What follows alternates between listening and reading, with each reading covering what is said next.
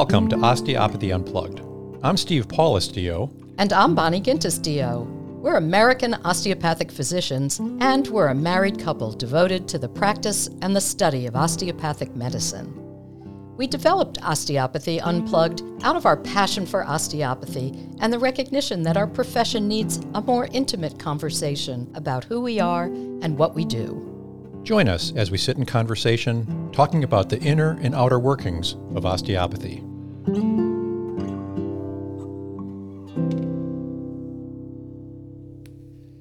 Welcome to episode 12 of Osteopathy Unplugged. In this episode, Bonnie will recreate her Sutherland Memorial Lecture from 2014. She originally gave this lecture at the annual conference of the Osteopathic Cranial Academy in Indianapolis, Indiana. Her presentation was the 54th Sutherland Memorial Lecture given since 1958. Each year, the Osteopathic Cranial Academy honors esteemed members who have contributed to the development of osteopathy in general and to cranial osteopathy in particular. This honor is bestowed upon a member of the organization for their contributions to the teaching of osteopathy, for their service to humanity, for their nobility, and for their attributes as leaders and ambassadors to our profession.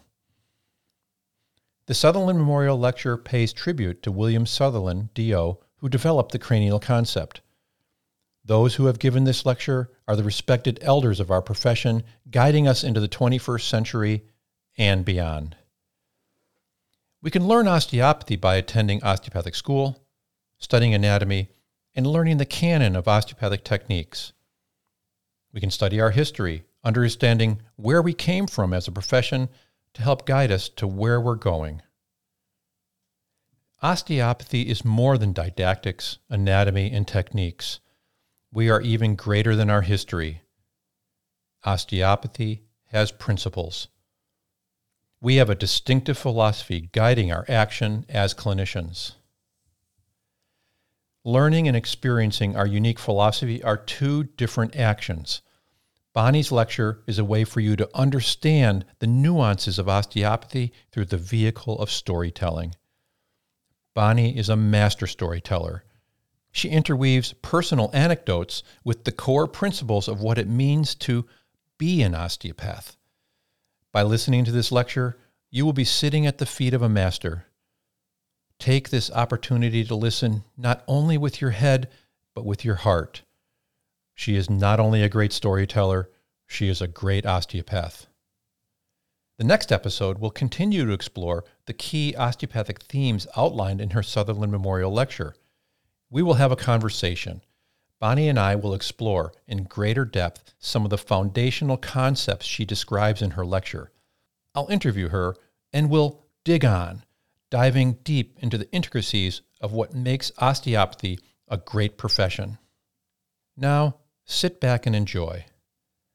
Appreciate how one of the greatest DOs of her generation teaches us all how to be better osteopaths and how to enrich our lives by integrating the principles of osteopathy into a holistic worldview.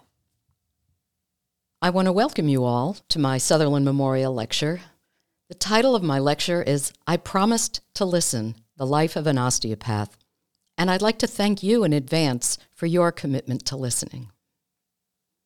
The more I think I know about the living human body, the more I realize how vast the mystery is that holds that knowledge together. The longer I observe and listen to the body and to the context in which it lives, the more I am in awe of all aspects of life. The great poet Mary Oliver, in her poem Sometimes, proclaims Instructions for living a life. Pay attention, be astonished, tell about it. This sounds to me like the charge of being an osteopath, and over the next hour, I hope I live up to this task. I say being an osteopath and not just practicing osteopathy because I believe it is not simply something we do. It is a way of life, a worldview, a calling to a sacred path, a way of existing in relationship to everything, including our own bodies, which is a sorely missed subject in most of our training. Today, I hope to offer you a valuable experience and not just read you a lecture. Over the next hour, I will share with you the way I cultivate my own ability to be attentive and tell you about how that has made a difference in my osteopathic life. I will tell you some stories and invite you to ask yourself questions and listen for the answers. The asking and listening may be just as valuable as any of the actual answers you receive. I can't guarantee your astonishment, but I hope to share some of my astonishing osteopathic life with you. I'd like to begin our time together by inviting you to be intimate with the sensations of your own body. Developing a first person sensory vocabulary and an ability to sense your own embodiment creates a bridge to translate this ability into perceiving others' bodies. Perhaps some of you are thinking, I sense my patient's bodies fine without bringing myself into the mix. This might be true to some extent, but in my experience, and the experience of my teachers and the countless people I have taught, awareness of others can only spring from the awareness that is within ourselves. And excluding oneself from that awareness muddies the water more than it helps. Profound clarity arises when we are conscious of the source of what we sense and respond accordingly. We sense things from the outer world, from inside our own bodies, from our mental activity, from our relationships with other people, and from the natural world. There are other categories of sensing, but these are the ones that I'll be discussing today. First, let's distinguish our sense of what comes in from the external world via the commonly known senses sights, sounds, smells, tastes, and touch. It's important to know how these senses differ from our own interoceptive sensations, those experiences that arise from inside of our bodies feeling hot, cold, pleasure, itchy, tingly, stiff, sore, tired, hungry. Once the distinction between what we feel from inside ourselves and outside ourselves is made, then we can discern our sense of things that arise in the form of mental activity thoughts and emotions, hopes and dreams, opinions and fears, with all of these different types of sensory perceptions identified and differentiated, we are less prone to project them onto our patients or other people in our lives. We are in a state of wholeness that Dan Siegel, MD, psychiatrist, neuroscientist, and meditation teacher, describes as integrated, in a state of having various aspects clearly delineated and simultaneously linked. It sounds to me like what A.T. Still called connected oneness. There is a seat of awareness within us. Many disciplines refer to this aspect of our consciousness as the observer. And there is a function by which we gather information and deliver it to this observer of our awareness. Dr. Sutherland used the minnow to teach his students about their observer. If you track the minnow and look at what she sees, you're being aware of your own awareness. Take a moment right now, close your eyes, and check in with yourselves. Are you aware of being aware?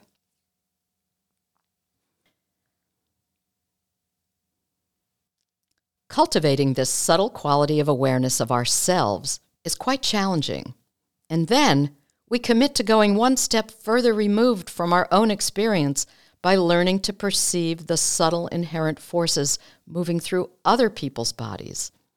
This is one of the most complex and challenging tasks I can imagine. And yet, here we are, a whole profession based on the assumption that this is what we do. In order for our profession to evolve and deepen, in order to dig on, I invite all of us to renew our devotion to becoming more refined in our abilities to cultivate the awareness necessary to most effectively care for both ourselves and our patients. Let's begin with being mindful of our own bodies. Each of us has our own portable natural world, a personalized, ever ready classroom. Mindfulness is the process of paying attention on purpose and perceiving without judgment. This is a skill that is extremely useful in examining our patients as well as in living our own lives. Mindfulness is not about bliss or quieting the mind although these conditions have a greater tendency to arise with practice. Mindfulness is not a religion or about spirituality or even about meditation. Mindfulness is simply being informed by what's actually happening in the present moment. What could be more valuable in caring for people? Mindfulness allows us to respond to the necessity of the moment. This is how 12 year old Drew Still began his exploration when he had a headache and felt the need to drape his neck over a clothesline, and how Sutherland began when he donned a homemade helmet made of two catcher's mitts strapped together to alter and explore his own cranial mobility and motility. Let's join them in the spirit of awakening our inquiring senses. Now I'd like to lead you through a guided meditation. Put down your notebook, pen, coffee cup, or whatever else you might be holding. Close your eyes. Feel the support of your seat. Feel your feet on the floor. Notice that you just shifted the direction of your attention stream from primarily listening to me to feeling yourself you can choose the place from which your attention delivers information to your awareness. You can allow my voice to move to the background of your attention and have the sense of your own body move to the foreground. Bring your attention to your breath and allow it to rest there as it is moved by inhalation and exhalation. You don't need to do anything with your breath, just let it be and it will travel through your body as it will. Your breath will find you. Experience your breathing and the other sensations of your body without thinking about them, analyzing, diagnosing, labeling, or judging. And if you do have thoughts, thank your mental commentary for sharing with you. And if you can, let it go and if you can't, let it be. Being kind to yourself, return to the sensations of your breath, of your body touching the chair, the temperature of the air in the room, the sounds that you hear, the taste in your mouth, the wetness of saliva, the feel of the clothing touching your skin, or of any other sensation you might be feeling. Place your hands on your thighs and lightly press down and feel yourself engage in this gesture. Notice how your body responds to this simple action.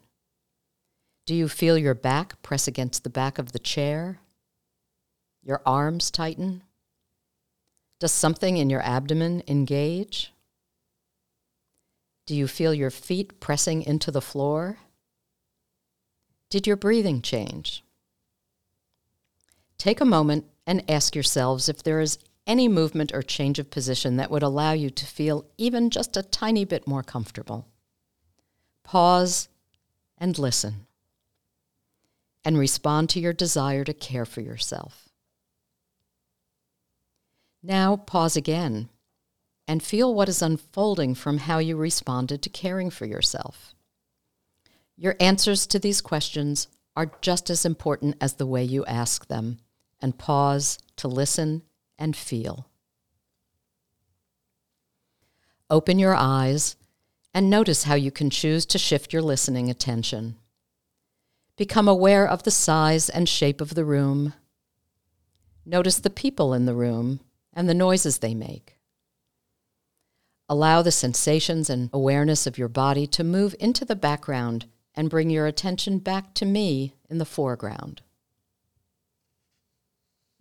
My first story is about osteopathic intimacy. It's a true story, as are all my stories. During the 23 years I was in private practice, I shared intimacy with my patients. They were intimate with me. They told me things they told no one else. Sometimes they needed to undress for the examination or treatment. Always, I touched them and listened. There was a definite vector to this intimacy. They only touched me when saying hello or goodbye. I did not necessarily intimately share with them, but many of them didn't realize this. In their state of suffering, vulnerability, and longing to be understood, sometimes they mistook my engagement and caring compassion for mutual friendship. I thrived on this meaningful contact with my patients and gladly took professional responsibility for maintaining the clarity of the boundaries, and I accepted the asymmetry of the relationship, knowing that what I had to offer was of great value and I was committed to being in service to others. In 2009, I became increasingly aware of imbalances in my life. I felt overworked, role bound, and weary from not feeling well. I knew something had to change, but I was too fatigued to come up with a creative solution. I yearned for the tide to turn. And then it did. Towards the end of the year, I was diagnosed with metastatic breast cancer. After years of normal mammograms and impalpable breast masses, bone metastases, a cruel and unusual fate for an osteopath. How could I not have known? What feeling did I overlook? I couldn't answer or make peace with these questions, and that allowed me to stop and shift my attention to caring for myself. Without yet knowing exactly what the lesson is, I understand that this is my advanced course, and I feel compelled to speak and write about it. As an osteopathic writer, my world has turned, and the arrangement of intimacy has shifted. I have become the one who speaks candidly, the one who confides intimately. And now, as a writer reading these words to you, you are my osteopaths. I stand before you with the honor of speaking in the lineage of my teachers Andrew Taylor Still, William Garner Sutherland, Anne Wales, Mary Elizabeth Hitchcock, Stanley Schiowitz, James Jealous, my beloved husband, Steve Paulus, my colleagues, students, patients, friends, and many others outside of my osteopathic world, including Emilie Conrad, the founder of Continuum, who died in April of 2014. I humbly ask you to be my osteopathic witnesses. Allow me to be intimate with you. I invite you to listen to what I have to say and take in the stories of my osteopathic journey through life.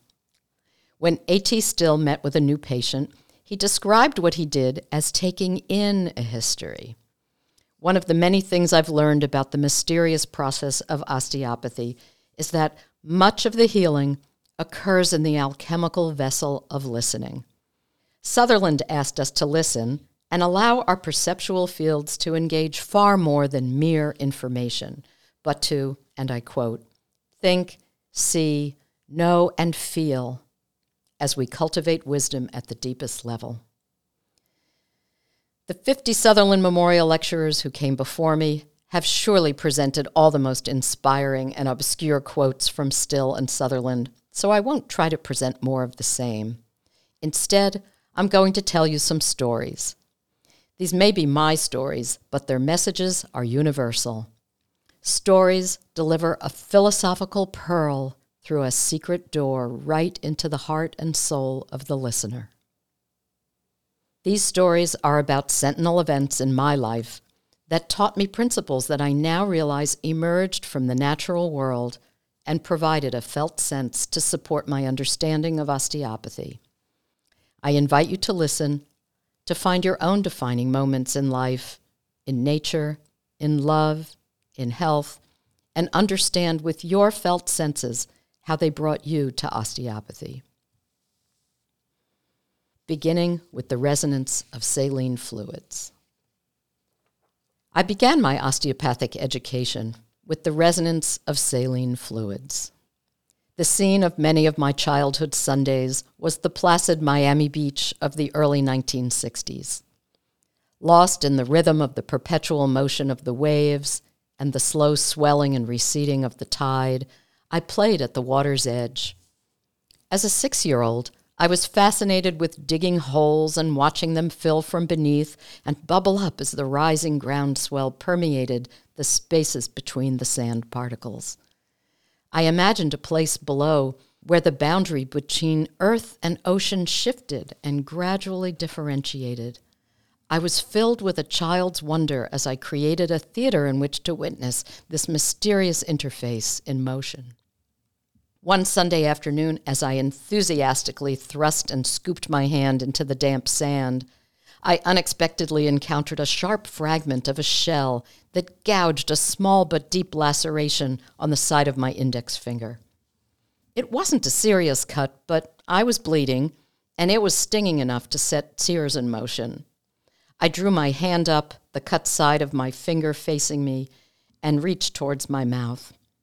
The tide was coming in, and as I sat there crying, head bowed, and sucking on my bleeding finger, an unexpected wave splashed my face. I felt completely overpowered by things beyond my control. Overwhelmed by my circumstances, I wailed in distress. Then suddenly, I became filled with the awareness of the similarity of the salty taste and fluid texture of the blood, the tears, and the ocean. The sense of awe that filled me and overflowed in that moment remains with me to this day as a vivid, palpable memory, a defining moment of my life. I was enthralled in a child's version of mystical rapture. In this spellbound moment, I merged my consciousness with the salty fluids that surrounded and filled and soaked me. I felt freed and comforted by the sense of connection to the encompassing saline fluid resonance. Tasting the salty blood, tears, and ocean water created a bridge to a feeling that had no name yet. I was only six years old, and I had no words for many of my experiences, yet I knew that this one was important. I was in resonance with these fluids. It was through a resonant field that these fluids communicated to me. The fluids carried a message, and I felt I could receive that message if I listened with a sense that had yet to be named. The fluids were permeated with the vitality instilled in them by their movement and interaction with their surroundings. And as they shared this potency with me, I knew that I was connected to them. The salty fluids had a texture that differed from the freshwater fluids, and yet I resonated with both. It would be years before I would understand that fresh water courses through me as cerebrospinal fluid and that all other body fluids are saline. Both fresh and salt water are parts of my physiology. As I identified with all of these fluids, I felt deeply assured that I was part of some bigger picture. There was a mysterious, seamless connection between my life, the earth, and some living process that was far more encompassing than anything I had previously comprehended. That state that A.T. Still referred to as connected oneness. In that initial moment of conscious reverence at the water's edge, I became aware for the first time in my short life of being part of something bigger than my little self. This something surely must have existed before I became aware of it and continues even when my attention is not with it. The forces that allow the wholeness of life to unfold are moving and expressing themselves regardless of the company and participation of my conscious awareness. What might be different if I intentionally met this resonant field of natural function with awareness and full participation? Homesick for those rhythms I felt at the ocean's edge, I continued to explore similar rhythms all around me. I began to sense this same feeling around bodies of fresh water, rivers, lakes, and streams. I could even feel it in the rain. As a young teenager, I would wake up at dawn to sense the same feeling in the sunrise, the early morning fog, the clouds, and in the humid wind. I felt it in the trees, in the grass of my sandy front yard, in the nearby swamplands, in the sounds of chorusing frogs and insects, in the still air at night, and in people. These textures, tones, and tempos that I felt as a child in nature would someday offer osteopathy a familiar place to land and unfurl in my consciousness. Now I'd like to guide you through a second experience. Put down your notebooks, pens, coffee cups, or whatever else you might be holding. Close your eyes. Feel the support of your seat. Feel your feet on the floor. Bring your attention to your breath. Don't take a deep breath, though. Don't work so hard. Allow your breath to rest on your attention as it moves like the ocean through inhalation and exhalation. Allow your breath to rest on your attention as it moves like the ocean through inhalation and exhalation. Place one hand on your chest and the other on your abdomen. Notice the sensations that come from your world within gurgling, fullness, pulsation, congestion, or whatever else you might be feeling. Note the difference between what you sense from inside yourself from what you sense from outside yourself, like the sounds of your gut rumbling versus the sound of the door opening and closing. Bring your attention back to your breath and feel the change of the shape of the space that your chest and abdomen live in. Feel how your whole body lives and breathes and functions. Dive into feeling your fluid body.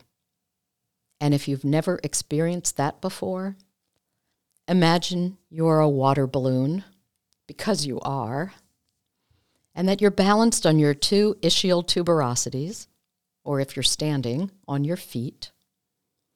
Tilt slightly and shift your weight to one side and feel or just imagine your fluid being pour to that side.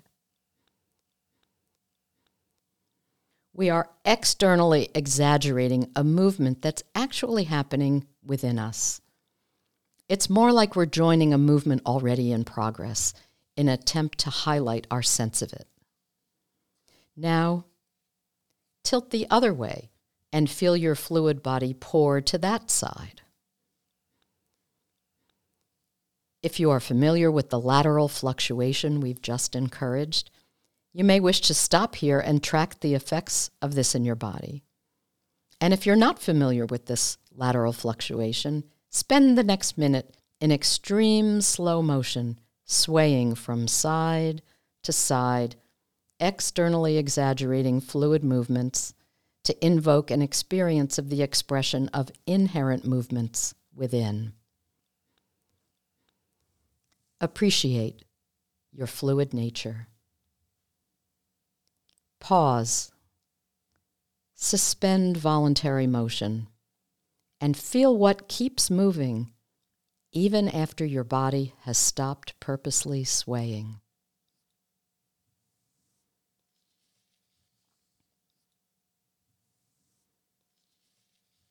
We are, as Sutherland described, like houses under the sea with all the windows and doors open.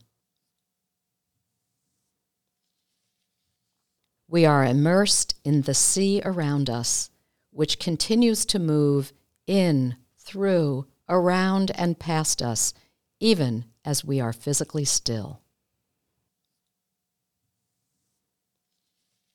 Now, gently and gradually open your eyes and notice how you can shift your listening attention, leaving the awareness of your fluid nature in the background while you bring your attention back to my words in the foreground. Trusting Flipper. In the fall of 1973, I sailed out into Sarasota Bay on a little boat alone and encountered a sea creature who conveyed to me a new sense of relating to and trusting nature. My day began in the library at New College, one of the small experimental colleges of the 1960s and 70s. It was a magical place on the Gulf of Mexico, full of exotic fruit trees and orchids. The college library was housed in the waterfront Venetian Gothic mansion formerly owned by the Ringling Brothers circus family. I loved to study at desks by the rear window facing the bay. I'd spend hours alternately slogging through tomes of philosophy and anthropology and resting my eyes by gazing out at the bay. One day I thought I saw something arc out of the water and make a little splash. but quickly got back to my reading assignment. Later, as I strolled back to my dorm, I perused a bulletin board and noticed that the sailing club offered free sunfish rentals. A sunfish is more like a raft with a sail than a boat, about twice my height, but easy to lift like a heavy surfboard.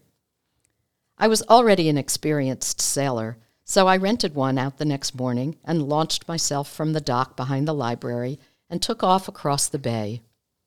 I longed for solitude and silence, but realized when I finally reached a place that fit that external description that the noise that was torturing me was my own internal, incessant mental chatter. I knew no escape from myself. I thought being alone in the middle of the bay might provide some relief, but in fact, it got worse. It was a magnificent day, and when I got sufficiently far away that I couldn't hear traffic or other noises of the city, I dropped sail, stopped the boat, slung my legs over the edge, and drifted. I was mesmerized by the wind on the water, by the gentle swells and rocking of the boat on the bay waters. I felt a softening of my hardened grip on life and an opening of my perceptions of this place.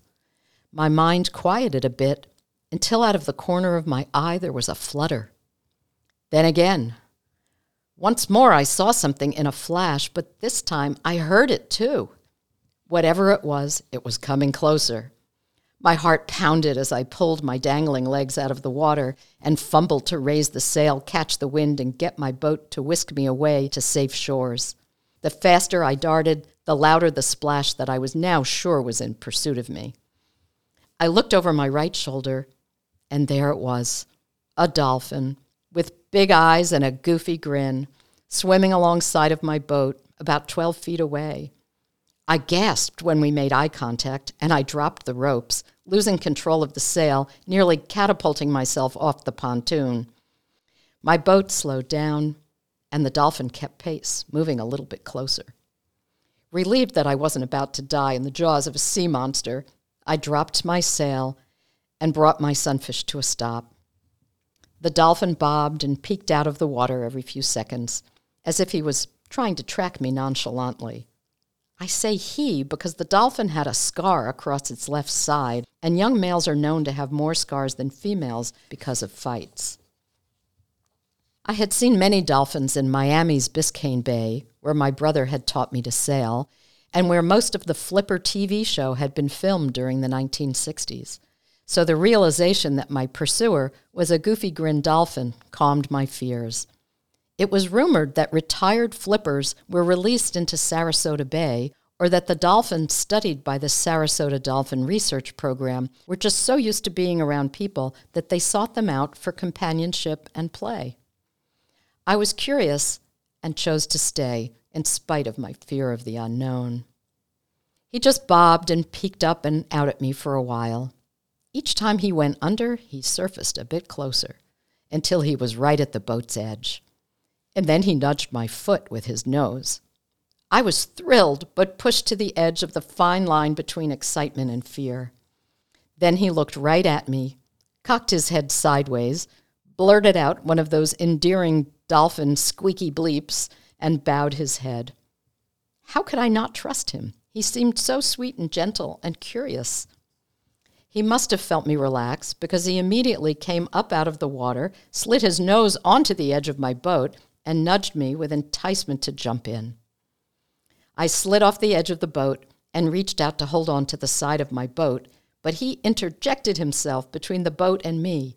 If I needed to hold on, it had to be to him. I didn't know where to put my hands. How should I touch and hold on to this magnificently large and slippery creature? Would I hurt him, tickle him, irritate him? He seemed pretty substantial, and he didn't flinch in any way, so I wrapped myself around him, holding on to a fin. He began to move, swimming slowly away from my boat and coming right back to its side, allowing me to rest, calm down, and decide whether or not to continue playing. When I didn't climb back onto my boat, he took off again, swimming a bit faster than before, bobbing up and down on the surface and dipping just slightly below. After one more rest, He took off with a rising momentum until we arced and dove down under the surface. He brought me up quickly and let me catch my breath. He knew I was preparing for the next dive as I took an even deeper breath and held it as he launched. He swooped me down, turned me around a big loop, and then curved for the ascent to the surface. He slowed down gradually so that we didn't exit explosively like they do when they're performing in marine park shows. I managed to time my exhalation as we swooped around and prevented too much water from rushing up my nose. We swam for a little while longer, just gently undulating on the surface. I'm sure he felt my pounding heart through his back and knew that I had reached my limit of excitement. He delivered me back to the side of my boat like it was the end of some fantastic date. He clicked and bobbed and disappeared beneath the surface. A few seconds later, he breached, leaping a few feet into the air, and with a tremendous splash, disappeared beneath the surface forever, leaving me with a trust in nature that cultivated my curiosity and courage to dive and be led into the unknown depths. The Accidental Osteopath I discovered the mutability of mesoderm quite literally by accident during the 1974 summer term at New College. Sarasota, Florida may have seemed charming on the surface, but I had quite a strong sense that many unknown, unseen forces lurked there in some dark realm just beyond the veil of my consciousness. I didn't understand why I thought it was such a magical place when most of what I felt when I wasn't thinking was in the domain of discomfort, frustration, sadness, and fear. Sarasota was a beautiful but unusual place that gave me a vague impression of portentous events unfolding all around, leaving me with a feeling of anticipation and anxiety most of the time. I was somewhat excited about the expansive intellectual world of college and about being out in the world on my own but my senses and emotions were dominated by an oppressive feeling of compression, sometimes exaggerated to the point of feeling like I was going to implode. I was coping with a 38 degree scoliosis that I refused to have treated with the full body brace the orthopedic surgeons had prescribed. My neck and back hurt all the time to some degree. My hands fell asleep intermittently throughout the day and night. I suffered from frequent migraine headaches. Emotional chaos colored every moment of my life. I was confused about my relationship to my body, my family, my education, and the world around me. My own problems would have been enough to handle, but in addition, my father was unemployed and my mother had been diagnosed with ovarian cancer three weeks after I arrived at college. My plate wasn't just full, it was spilling over. As if life were not challenging enough, during the spring trimester of the school year, I developed a bad case of mononucleosis with a very painfully enlarged spleen and liver, which necessitated my dropping out of school. After I recovered from the acute illness, I tried to get caught up by taking summer classes. I didn't have a car, so I got around the campus and town primarily by bicycle. Coming home from the store one day, Cycling down a street lined with trees that formed a dense canopy, I had an accident that changed my life. With about 35 pounds of groceries in my backpack, I turned my head suddenly as I heard a young man's voice say, Excuse me. The abrupt turn of my head threw me off balance, and I toppled over and skidded onto the side of the road. There I lay under a tree, filled with climbing vines and wild orchids, stunned and unable to move at first. My backpack had burst open and food was scattered all over the roadside. I was moderately scraped and bruised, covered in spilled grapefruit juice, but not seriously injured. I was mostly shocked and stunned by the fall. The young man who had called out to me came running over to help extremely apologetic for creating the unexpected interjection that caused my spill. He gathered my scattered and bashed groceries, picked up my bike, and helped me walk home.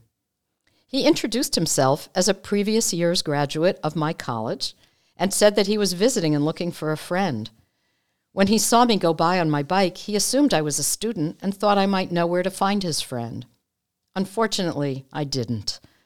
This kind and apologetic man explained that he was an osteopathic medical student in Kirksville, Missouri, and he was very excited about having just completed his first 40 hour training in cranial osteopathy the day before he arrived in Florida. When he offered to give me a treatment, I didn't know what he meant, but I was drawn to trust him and follow through with it to discover what he had to offer. I lay face up with my head at the foot of my dormitory bed, and the young man kneeled at the foot of the bed with his hands resting gently on my head. That's all the detail I can remember to describe what appears to have happened. All he seemed to do was hold my head, but I have a vivid, visceral memory of the intricate unfolding of sensations as I felt my head and neck changing shape. I was morphing into something or someone new. I had no idea of the anatomy of the cranial base, but I knew that the configuration from which my neck was suspended had changed. The space between my eyes had widened, and later that day I would realize that my visual acuity had shifted.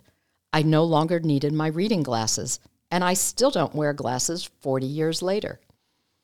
At the conclusion of the treatment, I had trouble opening my eyes and talking, but in my bewilderment, I did manage to mutter, what was that?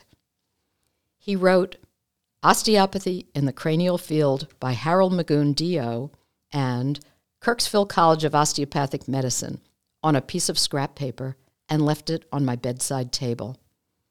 I have no idea how much time passed. I might have fallen asleep or drifted in some altered state of consciousness, and when I opened my eyes, he was gone. For years, I wasn't sure exactly what had happened, but I knew my life had changed course. My scoliosis reorganized into a comfortable eight degrees. My headaches decreased in frequency and severity.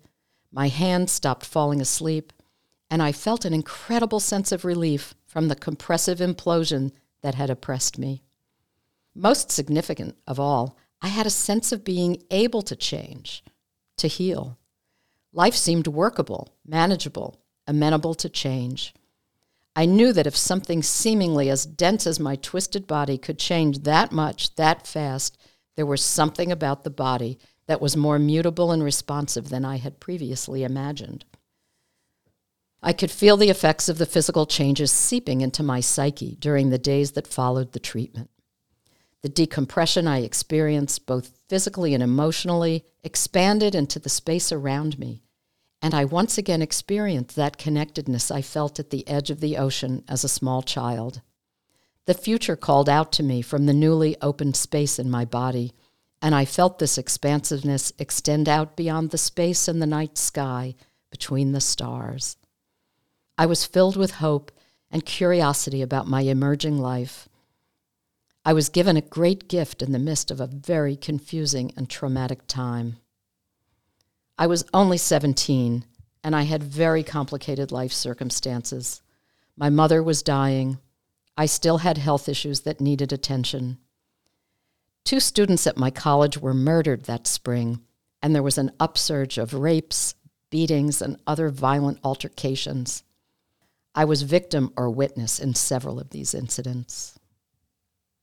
Being questioned by the police became routine, but they didn't seem interested in doing anything to protect me. I found a way to brace myself, to move ahead with my life.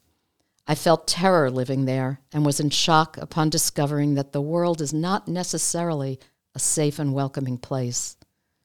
My college went bankrupt, was taken over by the state. All of my favorite faculty left.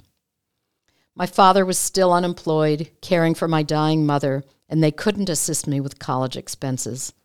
I had to continue my recovery from trauma and mononucleosis, get a job, find another college, and discover how to navigate my precocious young adult life with more grace and ease. I was captivated by courage and adventure and eventually moved to New York City. Once I established a residency there, a public college education would be affordable, and I would explore the many options available in urban living. I would soon find my way to the Osteopathic Clinic and Hospital of New York, also known as Le Roy Hospital, as a billing and admissions office clerk. I wasn't ready to commit to a career as an osteopath, but I knew it was there in the waiting. I could feel it in my bones. Recognizing unsaid necessity disguised in a pink dress. I never thought I'd learn anything about communing with the natural world at a midtown Manhattan penthouse party, but I did when I arrived and a young chimpanzee jumped into my arms. It was a family reunion with over a hundred guests, organized by a distant cousin, and the chimp was hired for entertainment. I stepped off the elevator, which opened directly into the living room of the top floor apartment. I scanned the room for familiar faces and made immediate, somewhat accidental eye contact with the chimpanzee. She looked like a baby, wearing a pink ruffled dress and a diaper, and was clearly not happy about meeting and doing tricks for my extended family. She jumped from her trainer's arms and ran across the room towards me. She had a vertical leap of nearly four and a half feet, and trusting that I would catch her, she aimed for my chest. Rather than panic and step away, I reflexly opened my arms and caught her. I spent the next three hours in a room with her, gripping me desperately. I'm not sure who was more upset the chimp, my relatives, her trainer, or me. But it was clear that she didn't want to be there and that she had spotted a sympathetic ally in me. The trainer ushered us into a spare room, and after realizing he was helpless and that she was not going to harm me, he left us alone.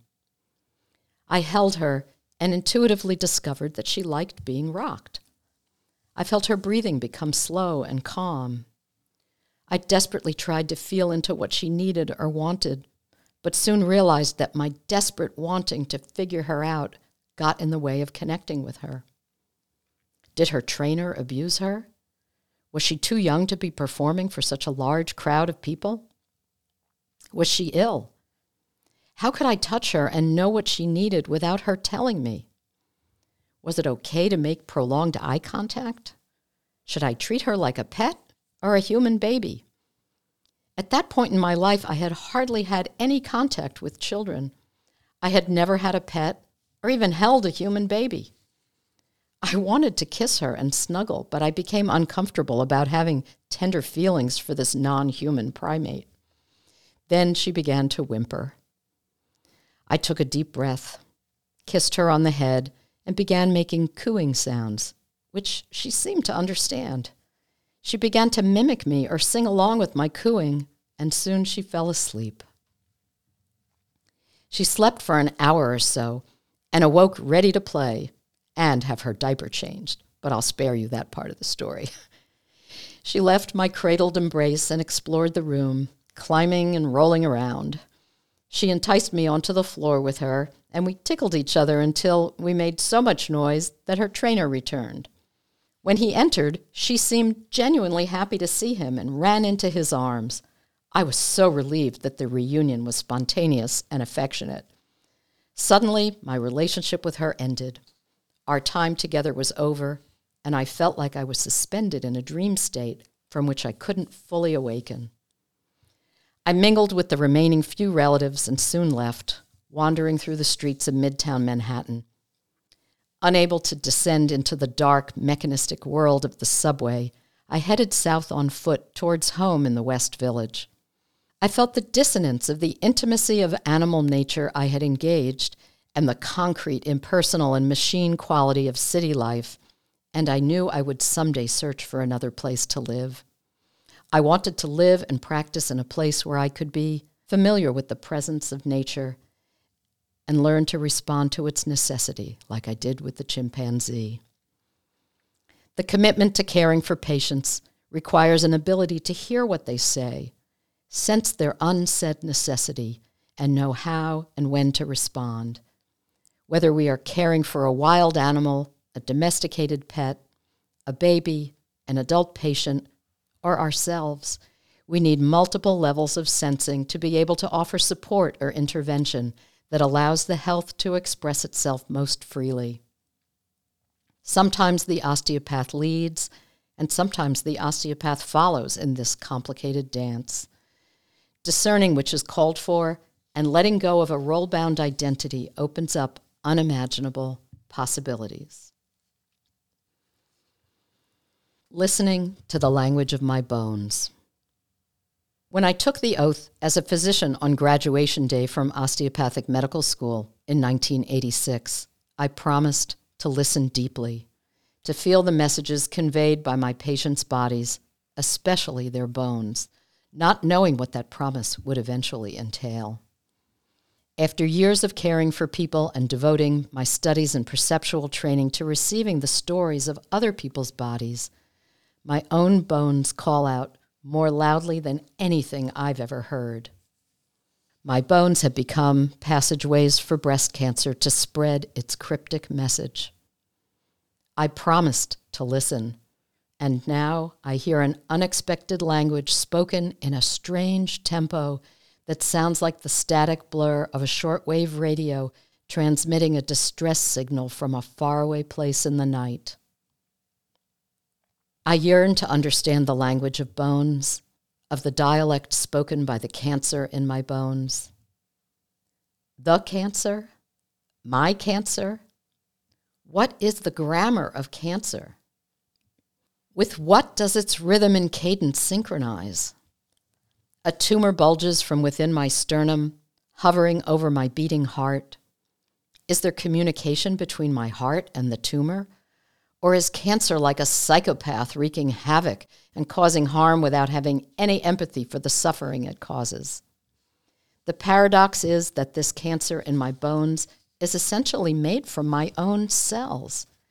Do I have cancer or does it have me? Is it mine? Can it be had? Is it in it or is it me? Have I been inflicted or gifted by this growing presence within me?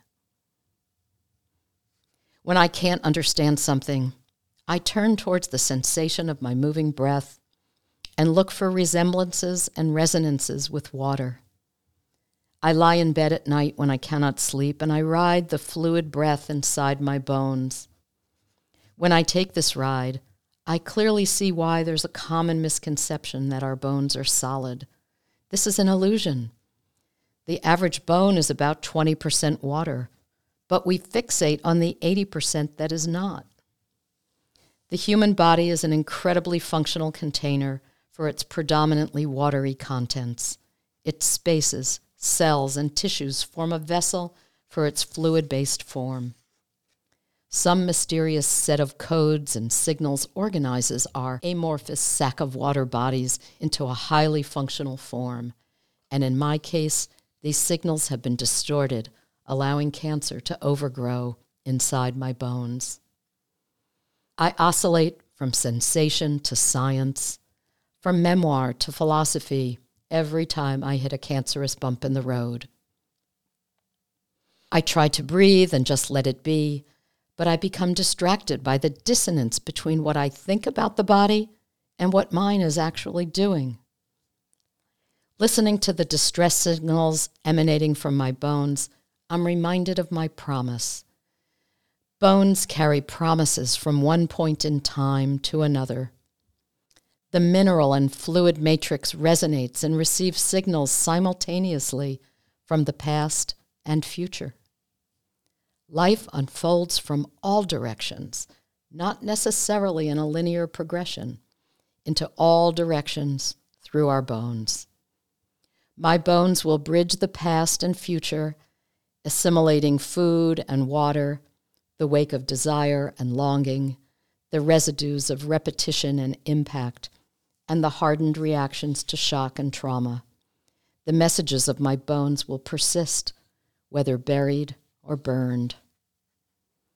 The call of the shadow arises from deep in the marrow.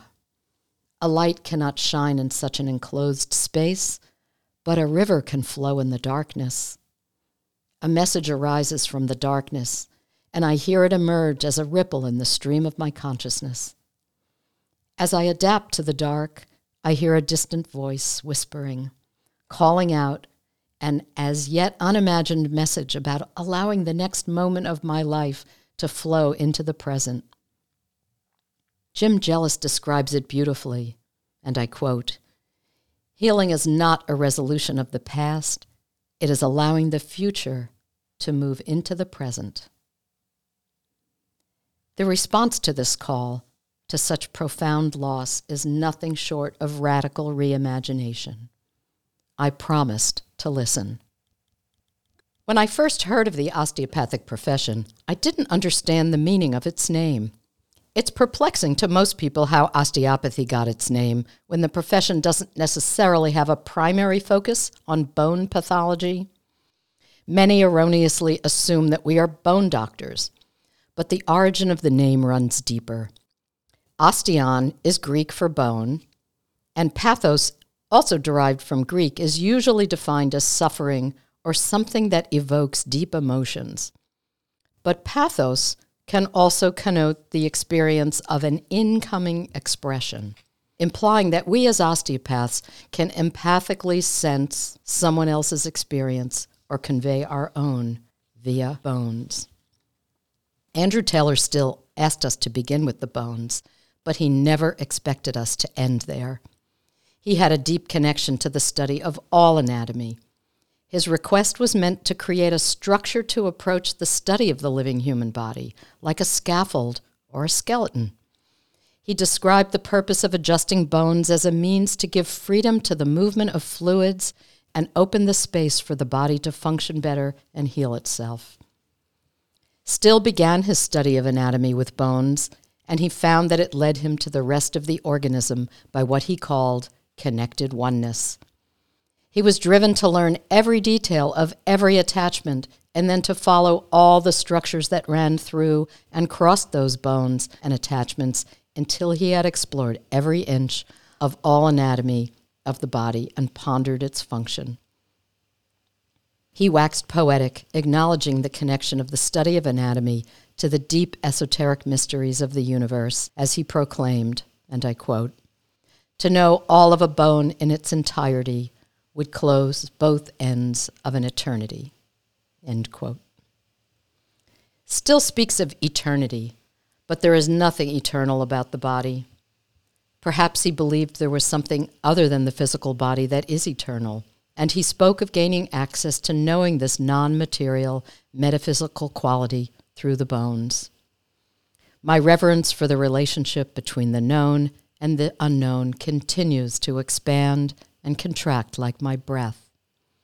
I move from part to whole, from detail to big picture, from bone to membrane, to fluid to viscera, into the metaphysical, and from the movement to transcendent, transformative stillness. The territory of exploration is endless, and the horizon unfolds seemingly always one step ahead of where I am enticing me to pursue more of the endless web of connections just beyond my reach. Honeymooning with Dr. Wales. My husband Steve and I woke up the day after we got married and drove to see Anne Wales.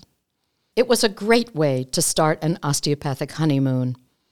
On the morning we arrived in North Attleboro, it was 103 degrees, and the three of us began by drinking iced tea together.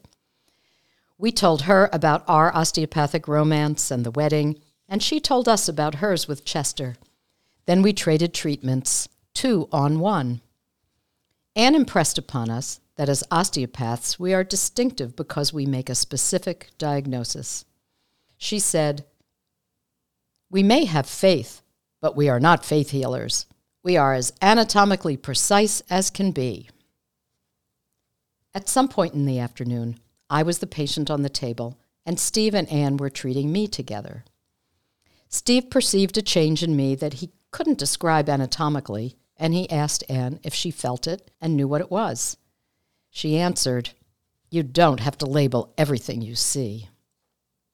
Later in the day, I questioned her about the value of making a specific diagnosis as opposed to allowing the intention of the inherent forces within the patient to guide the treatment.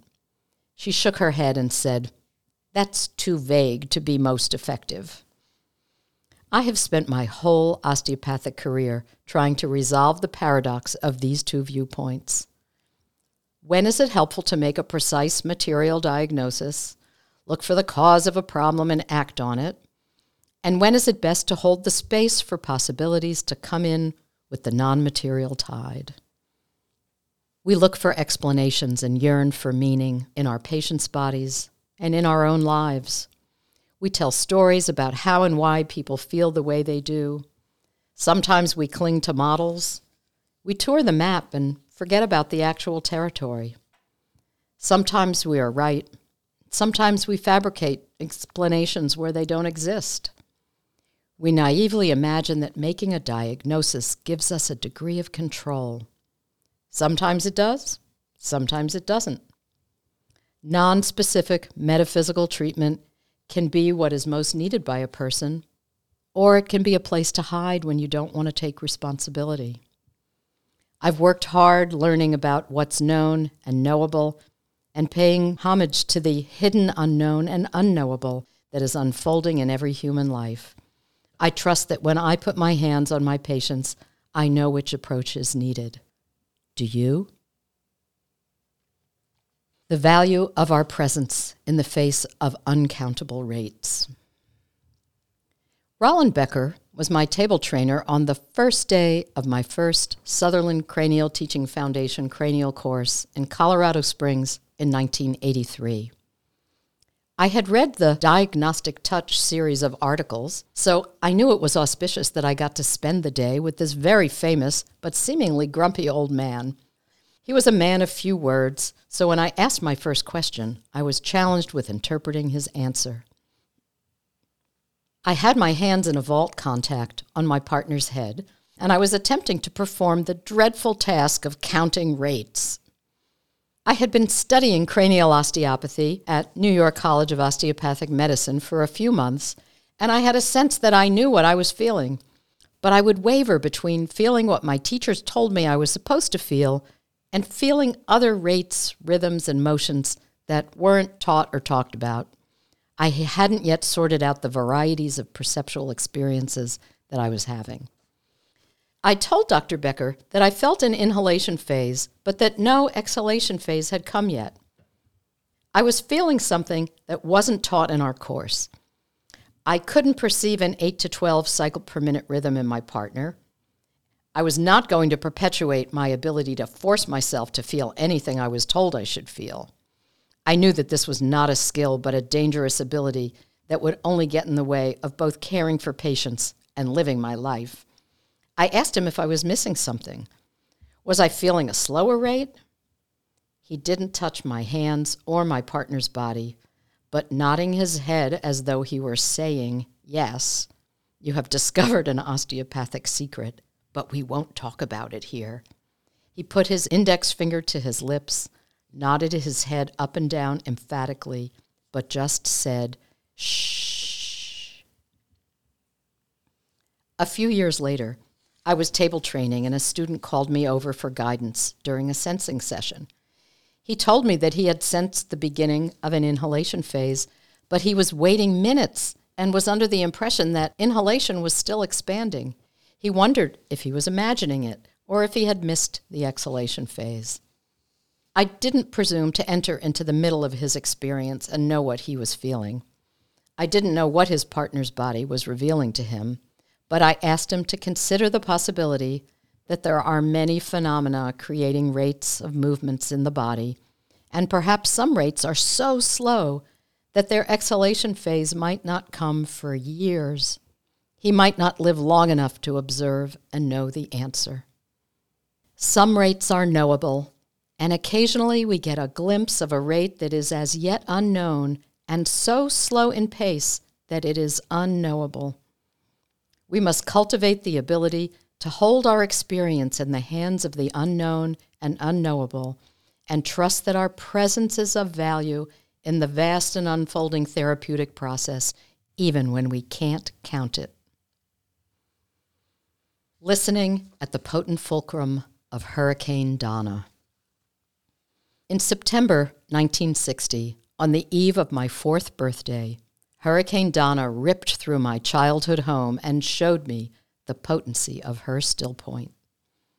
After peeling off a corner of my bedroom roof and uprooting 12 trees in my yard, Donna's eye passed through, giving us a halftime rest before the second part of the storm. The eye of a hurricane can't be seen except on a radar map, but it can be felt. I felt the pressure changing in the air as the stillness approached, and then, as T.S. Eliot might call it, the still point of the turning world revealed its fulcrum at the center of the spiral. Silent, so calm. My mother drew me a picture and showed me where we were inside the path of the spiraling hurricane. I didn't really understand, but I remember feeling something very different than I'd ever felt before.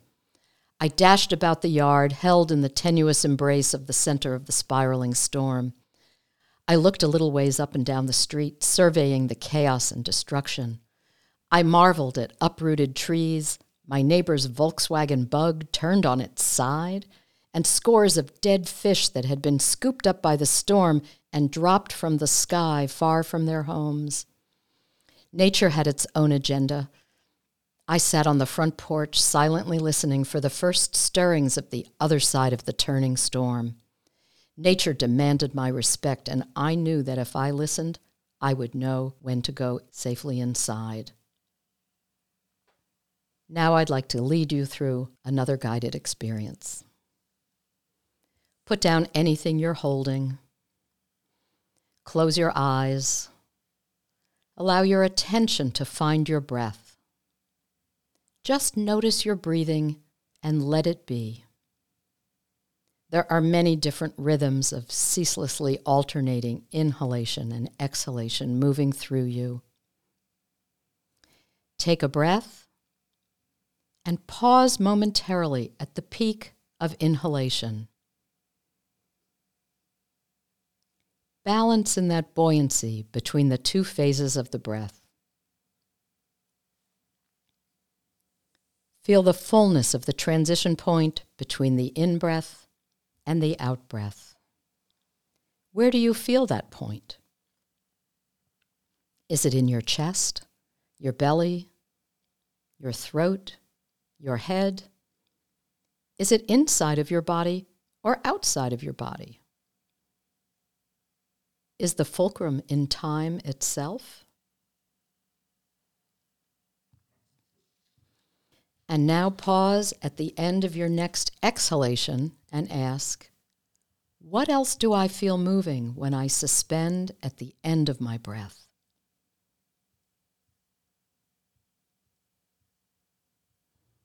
Can you sense the potency and potential in the pause, rest, at the fulcrum of stillness between the end of one breath and the beginning of the next.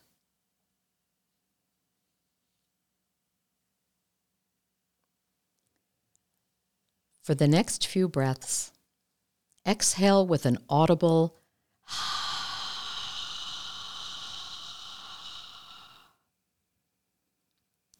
Exhale slowly and listen to your breath as you feel it hear it, and I continue to speak.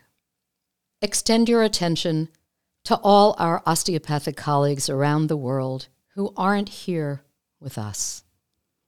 Expand your attention and open your heart to your friends and family, to all the people of the place where you live, of the state, of the whole country, of the world and beyond.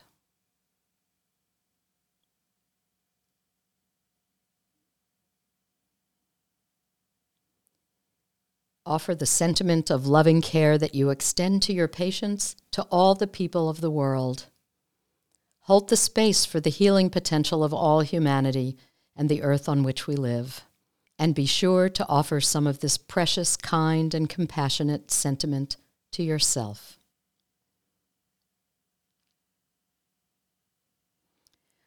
Are you aware of your own awareness right now? Can you allow yourself to rest in this awareness? To simply rest at the still point of your turning world. Once again, redirect your attention to me in the foreground, leaving a little stream of your consciousness in touch with your body and breath in the background as I begin my final story. The indirect answer that fueled my curiosity. In the spring of 1982, during my first year of osteopathic school, I had the pleasure and great honor of spending several Sunday afternoons with the legendary osteopathic couple Howard and Rebecca Lippincott. The Lippincotts were among Sutherland's first students and served on his original faculty in the late 1930s and 40s. Both of them were in their early 90s at the time of our meeting, but had mental clarity that far surpassed mine as a 25 year old sleep deprived student. Aging challenged each of them differently. Howard was nearly deaf, and Rebecca was nearly blind. Together, they functioned as a whole. I helped Rebecca in the kitchen at each visit as she made soup. I was frightened when I first saw her pick up a chef's knife and begin chopping vegetables. When I asked how she could use such a sharp knife with such compromised vision, she explained, The knife is an extension of my osteopathic hands. I know exactly what I'm doing. I would come sometimes alone, sometimes with some fellow students, but always with a list of questions. My most urgent question at the time of one particular visit addressed the relationship between primary respiration and breathing, the so called secondary respiration. I asked Howard to address this topic, and in grand style, he pondered the question for what seemed like eternity. I wasn't sure if he had fallen asleep in his rocking chair or if it was I who had fallen asleep in my chair. I felt suspended in time. The air in the room became very heavy and still, and then seemed to change density and lighten. He finally opened his eyes and said, It all begins with the ocean. And then slowly his eyes drifted shut again. He spoke with his eyes closed. The tide comes in, the tide goes out. The earth breathes as we do. Every cell breathes, every drop of water. He spoke poetically about the oceanic tide, the unseen forces that create the tide, the tide of the primary respiratory mechanism, the breath of life, and the breath of air we breathe. He addressed my question quite indirectly. I have spent my life searching for the things my teachers don't say. I've been exploring the shadow of the light they shined upon me, yearning to understand hidden connections. I have found some answers, but many of my questions remain unrequited. Far more important than the answers to any of these questions is how I show up to ask them. A life lived in the spirit of inquiry asks questions for the purpose of going deeper into the mystery, not necessarily to solve it, but to be in relationship with it. My curiosity propels me to continue the inquiry into the fluid, potent, resonant realm of life. I have grown to value the experience of longing to know as much as the actual knowing. There's great pleasure in longing. This yearning charges my desire to learn with a momentum within me that fuels my exploration, inviting me to dive deeper into relationship with everything.